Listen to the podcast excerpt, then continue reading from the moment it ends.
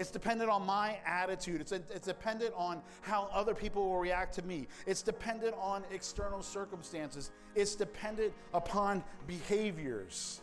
What I want you to get today is that the peace that Jesus offers is not something that we create, but it is something that we receive by God's grace. Welcome to Sundays with the Gathering. Thank you for taking the time to join us for this weekly podcast. I'm Mike Zdoro, the pastor of the Gathering Place.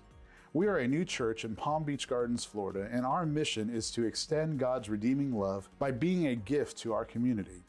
Church is not meant to only be something you attend. We are called to connect Sunday's faith with the rest of the week.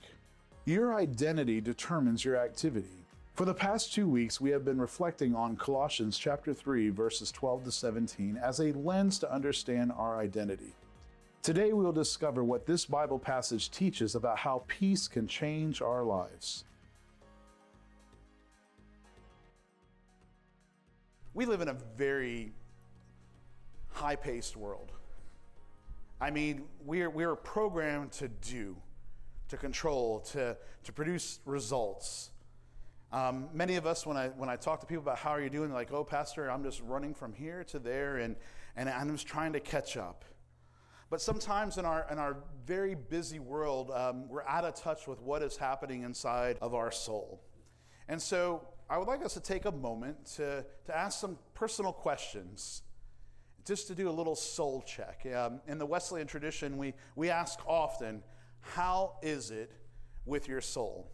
So I'm going to put some, some questions out there. You might want to write these down or write down the ones that connect with you. And you can either say that's me or even maybe grade yourself, however you decide. But this is an exercise for you to, to check in with your soul.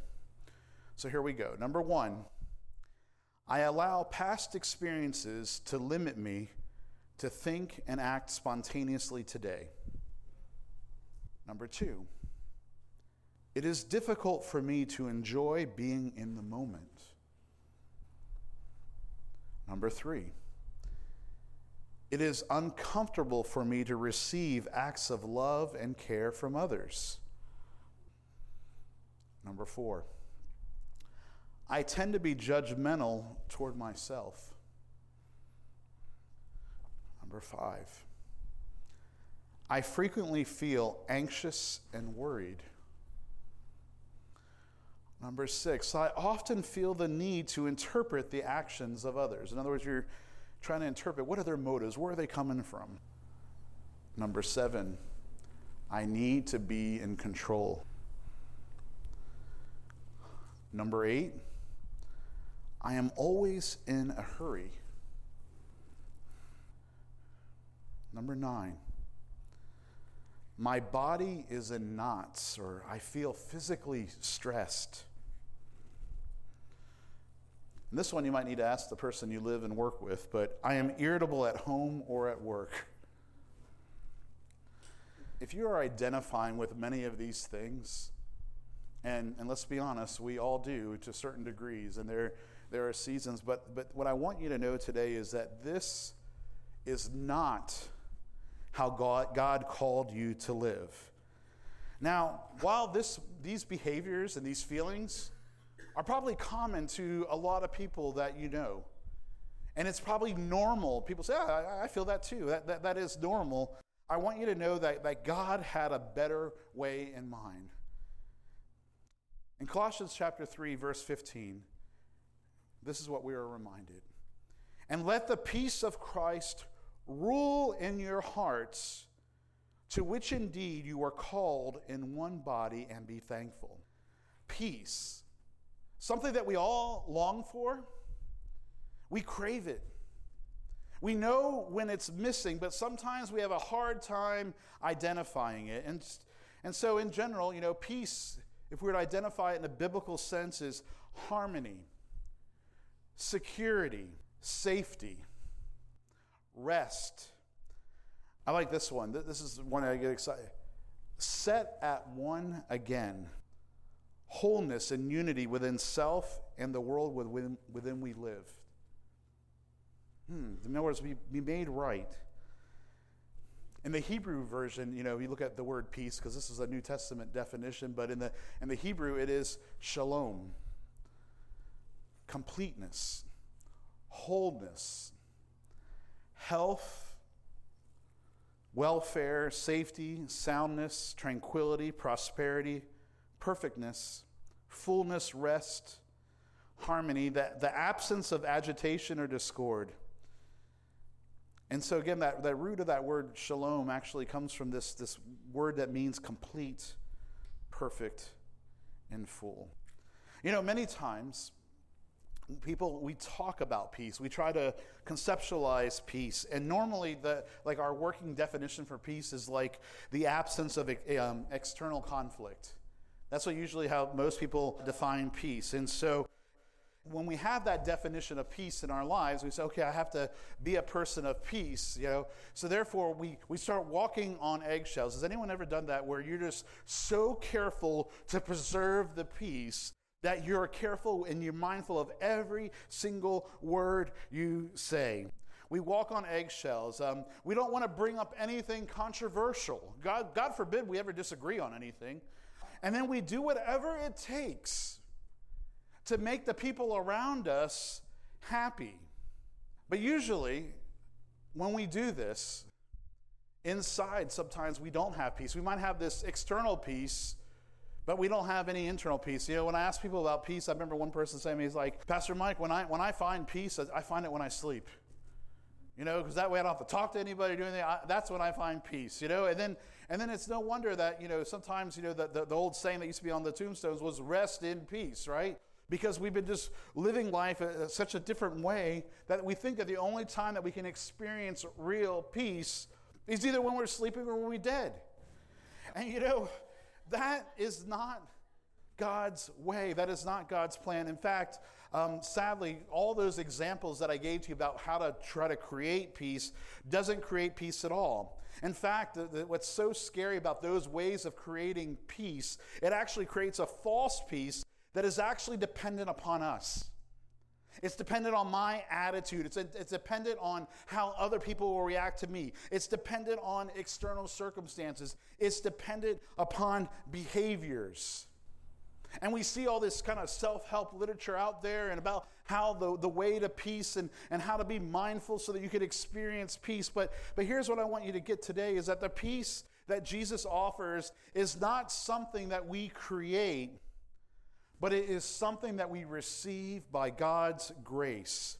You see, Jesus made peace possible by his life, death, and resurrection. And so, peace is a way of being, not doing. And, and this is so important to who we are, because how can we experience this peace? Because when our lives are in Christ Jesus, right, we have a whole new identity. And we know, even from what, what we see in, written in Colossians, that we are called and chosen by God. We are holy and beloved. And so we can experience the real peace that Christ offers, not because of just some outside thing or, or that the weather is good today or the bank statement looks great. It's none of those things, or I got all the things checked on my to do list, but because of the power of the Holy Spirit within us. When I think about peace, and, and, I, and I connect it with that Hebrew understanding of shalom. What comes to me most of all is that, that understanding of Sabbath. What does it really mean to have peace in our hearts? And I'm not talking about just any kind of peace. I'm talking the peace where, where God makes the, all things new. Because we know that in Jesus Christ, first of all, we have to understand that the war within our souls, and there's two parts of that war, right? There's, there's, there's that battle sometimes that we have with God. That we feel that God's against us, God's mad at us. We feel we're not worthy, we're not enough. We have all those kind of things moving inside of our soul, those perceptions. And because of Christ, those perceptions, those false perceptions, are just extinguished, and, and we know that, that we are in God, that we are loved by God, that we have Christ's righteousness upon us. But then also, we have this war among other people, this disconnectedness, this brokenness. And one thing that, that the shalom talks about is being made right with all things. It's even being made right with God's creation. In other words, it's entering into those rhythms that God has established for us. You see, peace is, is, is rooted in Christ and not in ourselves. And it's only when our inner world is at peace, when we really understand like what God did, when we not just understand, because we can understand a lot of things, but still have a very big disconnect in our heart, but when we really experience this peace of Christ, then it affects our external world. It's not the other way around. So I guess the question that we have to ask ourselves is have you been trying to do peace on your own? You know, sometimes we think to ourselves, if I just pray more, have a better quiet time, if I study more, if I serve more, if I can just control myself more, if my family can just get in order, you know, if I can just get my household in order, if I could have that job that I've been longing for, if I can wear the right clothes, um, you know, if I could have, you know, the, the, the, the house or the gadgets or all these things, then, when all my wants and desires are satisfied, then I can have peace. Again, peace equals rest. And rest comes from a, a real sense of Sabbath. And I guess this is, these are just some little, little things to check in our souls, to check in our hearts to see how we're doing. Do you rest from your work? Is that your mentality? Because the danger of that is when we rest from our work, you know, here's what we do. We, we run hard, right? I mean, I mean, it's full throttle just to get to the weekend, right? I just got to push it, get through, get all those things done, get all those assignments done, get all my meetings done, do everything, get, get the housework done, and then when I get my weekend, I can rest. And then I can, you know, I can come to church and, and I can just, you know, live like hell all week and then experience heaven for an hour. And it becomes like this unhealthy addiction. It's a very addictive behavior to live like this. And we think that's what Sabbath is. It's just to, to, to slow down and stop from all the, the nonsense we've been doing for the rest of the week. But what if Sabbath is something more than that? What if Sabbath is working from a place of rest in our soul. Do you see the difference? Do you, again, you have to ask yourself, you know, do you rest from your work or are you working from a place of rest in your soul? There's a reason why this is the first day of the week. There's a reason why this is when we start everything right. It goes back to the beginning of creation. You know, when God was creating the world, we see in the beginning there was God perfect harmony, perfect rest. And then God began to create. And at the end of God's good creation on the seventh day, God then stopped again. There was God again. You see, that's the, the rhythm that we need to establish in our life to, to work from a place of rest, not, not get rest from our work. A lot of times we have our priorities mixed up. A lot of times, you know, we have our values mixed up. And, and in the scripture, we're, we're called and we're invited to let the peace of Christ rule in our hearts. That's the deepest seat of your emotion. That's at the core essence of, of who you are. But this word rule, we have a problem with it, right? Man, I mean, I mean, we're, I mean, for God's sakes, we live in America. This is the land of independence, right? You know, we're celebrating freedom right now. Freedom from being ruled, right? But yet, we're invited to let the peace of Christ rule in our heart, which means that we have to submit to something that's greater than ourselves. When I think about rule, okay, because you know we start looking up these words of rule and all that, we think of ruler, right? But but again, for our for our American sensibilities, we have a problem with that, you know. But let's look at some other ways of thinking about rule. Like, what can the, the word of Christ, you know, rule? Like, when I think of rule, I think of a measuring stick. I think of that straight line. Many of us can attempt, and you know, you may you can do this now just to get it in your mind. But have you ever tried to, to draw a straight line on a piece of paper that is not ruled? Some of you can do pretty good because you, you know you've had a lot of practice. But still, if you if you put it against a ruler, it's not right. Yeah. It's the same when, like, you know, little kids, when we start learning how to write, you know, what do we do? We give ourselves ruled paper, right? And we, and we learn how to write in straight lines. And see, the neat thing about these lines or these rules or these rulers is you're invited to stay close to the line. The line never moves. The line doesn't move. You move with the line. And even when you start to get creative and start, you know, th- those of you guys who do all kinds of drafting work and all that, right? You have to be, you have to learn how to stay close to the line. If not, your lines get get all messed up. See, the neat thing about the, the, this rule is that, and we've missed this all the time, or at least I miss this, is that sometimes I think it's it's all about me. And what's so neat is no matter whether I'm close to that line and I'm following the rule and I'm allowing Christ to rule my life or I'm further, further away from it, it does not change anything about who Christ is. Christ is complete, Christ is one. And he invites us to experience life like that. And the neat thing about like, you know, writing and, and drawing and drafting with using these, these instruments of ruled paper and, and rulers and any other kind of fancy thing you use to get a straight line or to get a, to get a plumb line, you know, on any kind of measurement, which in order to build anything successful, you have to have, you know, plumb lines. It's, it's just the way things are. The more you, you, you do this, you train yourself, right?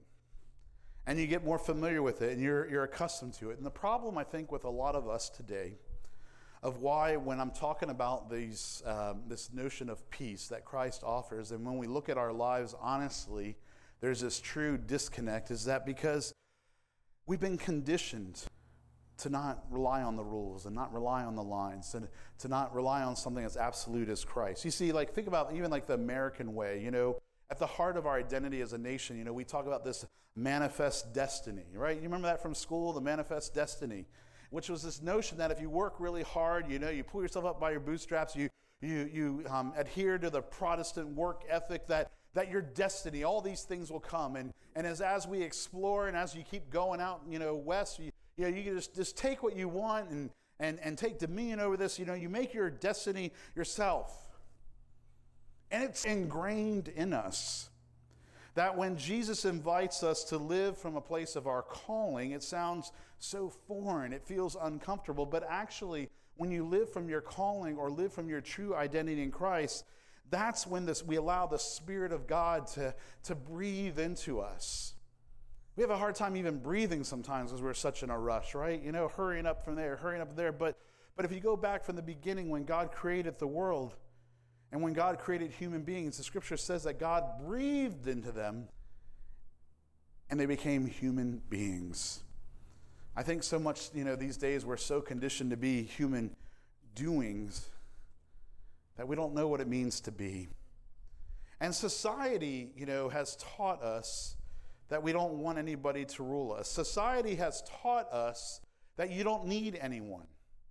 And today, in fact, I mean, like I was learning this, you know, a little bit um, just this uh, this past week about this this concept. I mean, there, there's these uh, there's this concept called the radical individualism. You ever heard of this? And um, and and one thing about the radical individualism, which is a sociological term, you know, they say that it's very isolating, it's lonely. Actually, you start seeing traits of narcissism come come out of this. And here's where some of the roots of this radical individualism comes from it's an insecure reaction to trauma, a response from not having our needs met. It comes from a very insecure place. So, so that even how radical individualism, individualism affects our communities is that we feel like our communities are not stable, our communities are not reliable. I can't, I can't rely upon anyone to help me. And so, therefore, you don't expect your community to meet your needs or to care for you, for you. And you think that you need to care for yourself.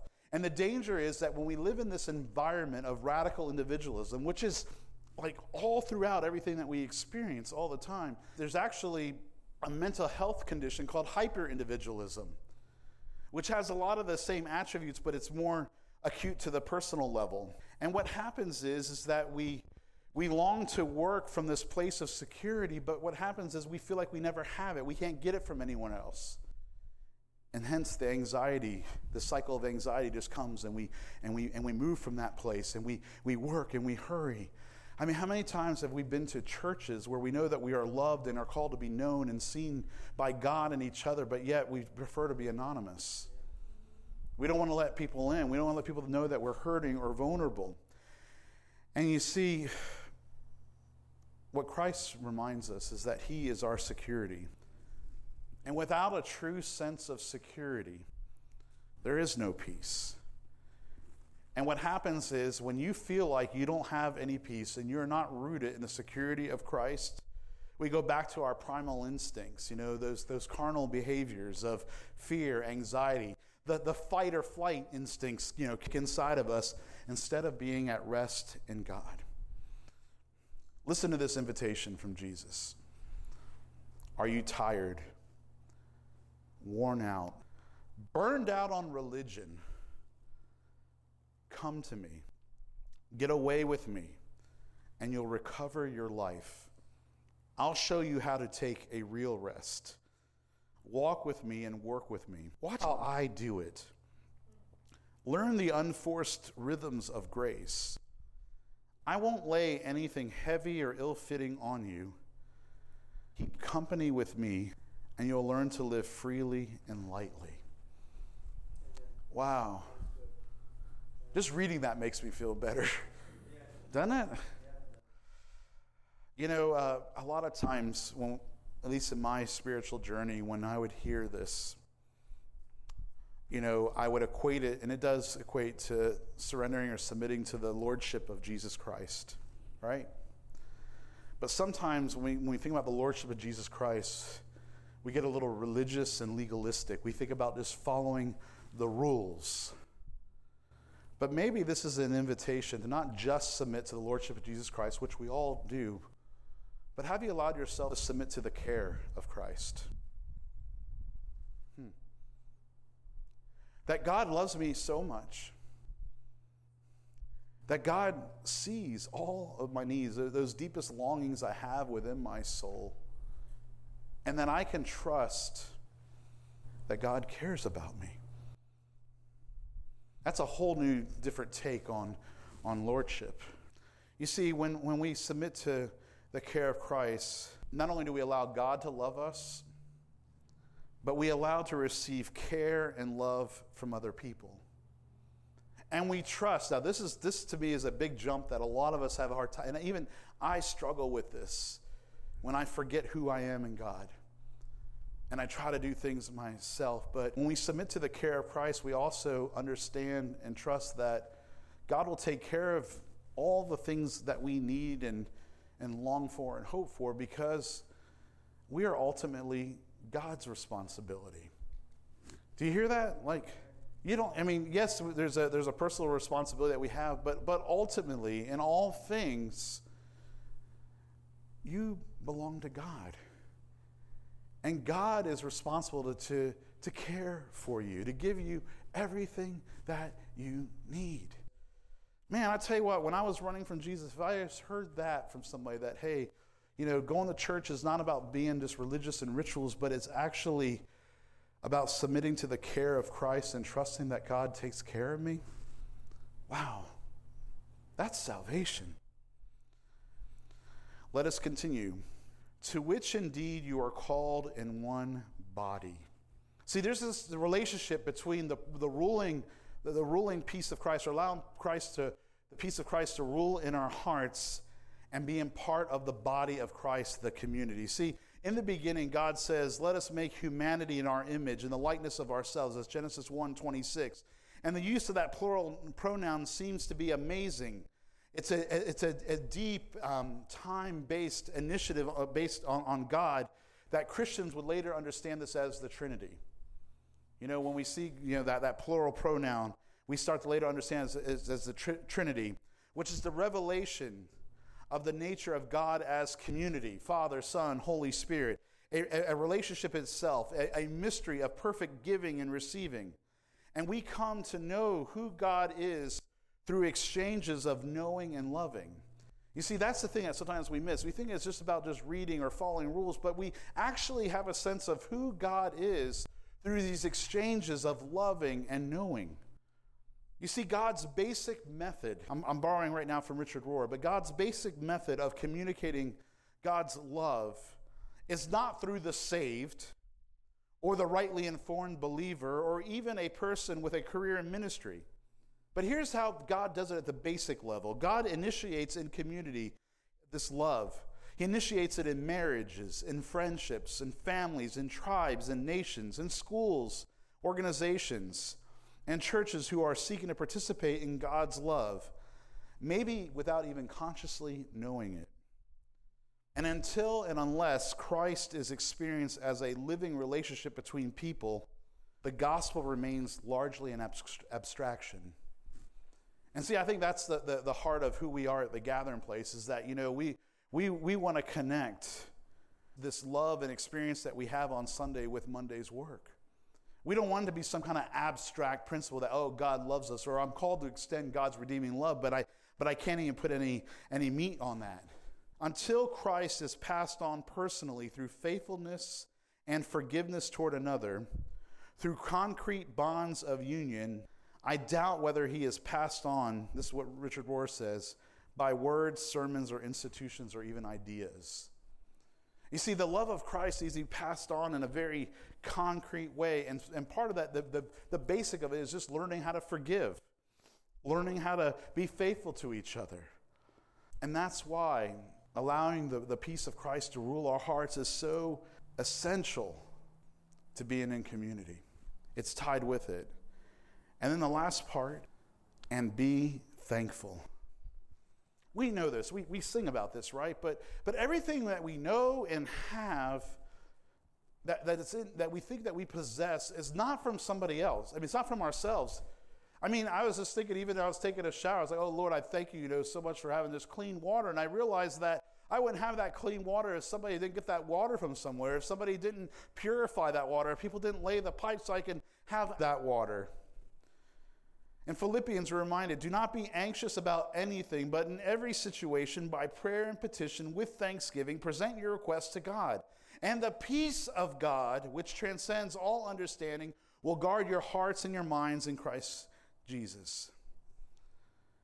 You see, the heart of gratitude or the heart of thankfulness is essential. Just as that notion of that without security, we, we lack peace because we have this sense of, of scarcity. Why it's so important to be thankful. And, and sometimes we just have to do little exercises of like even maybe starting your day and just write those five things that you are thankful for. Because when you have a heart of, of, of, thankfulness or gratitude, it helps us to see God's provision and presence in our lives. And we can only do that unless we start to slow down and trying to recognize this, to, to observe these things. And what will happen to us if we slow down if we acknowledge like our new identity and, and li- literally start living into our identity instead of this other thing that's been trying to put upon us? I think we'll like live into the words that jesus said on the sermon on the mount blessed are the peacemakers for they will be called children of god. See this is our identity. This is what people will, will start calling us. They'll start seeing us as when when christ's peace rules our life because we'll be at peace with God and we'll be at peace with others, and then therefore we model peace in all that we do. So, what does that mean for us today? When I submit to God's care and submit to God's goodness and, and, and lordship and, and allow this peace to enter my heart and allow me to be at peace with myself, I think that begin that mean how can we begin to be at peace with others if we're not at peace with ourselves? when we do this kind of thing and we are awakened to it, and that's what I pray that God's grace right now would awaken us to this new reality, to our new identity. Then we understand that we're not in control because we're under God's care. And then here's something that you need to hold on to. You know, when we talk about submitting to peace, you can't just desire it. It doesn't come by just desiring it. You know, oh, I desire peace, but you don't but nothing changes. You have to receive it. You have to yield to it. You have to accept it. And the reason why it's so critical is because you and I were made for peace. Do you hear me? We were made for peace. and we look at the hurts and pains in our world, we see that there's an absence of this peace. You know, we started out with the, that personal inventory of kind of what was missing or hurting in our lives, but now I'm going to read with you uh, 12 symptoms of, the, of having inner peace. Number one, a tendency to think and act spontaneously rather than on fears based on the past experiences. When you have peace, you have an unmistakable ability to enjoy each moment. Number three, when you have this peace, you lose that interest in judging yourself. In fact, number four, you lose an interest in judging others. Number five, there's a loss of interest in conflict. There's a loss of interest in interpreting the actions of others. Number seven, a loss of the ability to worry. Wow, can you imagine that? Can you, can you imagine losing the ability to worry? Losing the ability, I mean, you, I never thought of worrying as an ability, but I guess it is, you know, losing the ability to worry. And then I love this, number, number eight, uh, have frequent, overwhelming episodes of appreciation. Overwhelming episodes of appreciation in my life. You have these feelings of connectedness with others in nature. Frequent attacks of smiling through the eyes of the heart. And then you have this susceptibility to love, to extend this love by others, and as well as this uncontrollable you know, ability so you can receive this love and you can extend it. And it's not something that you do or you decide to do. It's just you just can't control it. It's just part of who you are. And how many of you would like this, or maybe you're already in this, but look at this an increasing tendency to let things happen rather than to make them happen. Let the peace of Christ rule in your hearts. So, I guess the question, the big question today that we have to ask ourselves, or I'm asking you, who is ruling you today? Who is ruling you? Today, I want to invite you to surrender to the rule of Jesus, which means trusting and surrendering and submitting to the care of God because God is so good and God's love is so great. If any of you need that care right now, and when we saw the two lists, you know, the, the characteristics of the anxious and hurried life, the life without peace, and then one that is ruled with that inner peace. If there is a disconnect there, I want to invite you to come to Jesus. So, Lord Jesus, we love you and we thank you. And we thank you that our identity in you is that we are loved, we are holy, and we are called and chosen.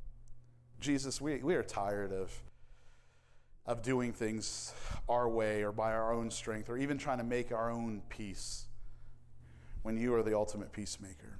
So Jesus, before we receive Holy Communion, we just we surrender to you.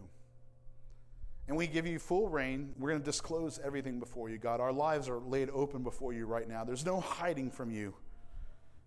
We're tired of hiding. We're tired of wearing the mask. God, we just want to come home, find that rest for our soul. We want that invitation. So, Jesus, right now, we surrender to your rule and also to your care. And we trust that we'll experience your Holy Spirit, that you'll forgive us of all of our sin, that you'll right every wrong, God, that you'll redeem every pain, and you'll use it for your glory. Jesus, we belong to you. I belong to you. Amen. Hey, beautiful people, this is Hannah Hunter. I'm the Director of Digital Reach here at the Gathering Place in Palm Beach Gardens. Thank you for joining us this week. We love getting to share our journey in Christ and community with you. And if you're in the Palm Beach area, we would love to get to connect with you in person at our Sunday worship service at 11:15. For more information about our community and faith, check out our website at thegatheringplacefl.org. Thanks for listening.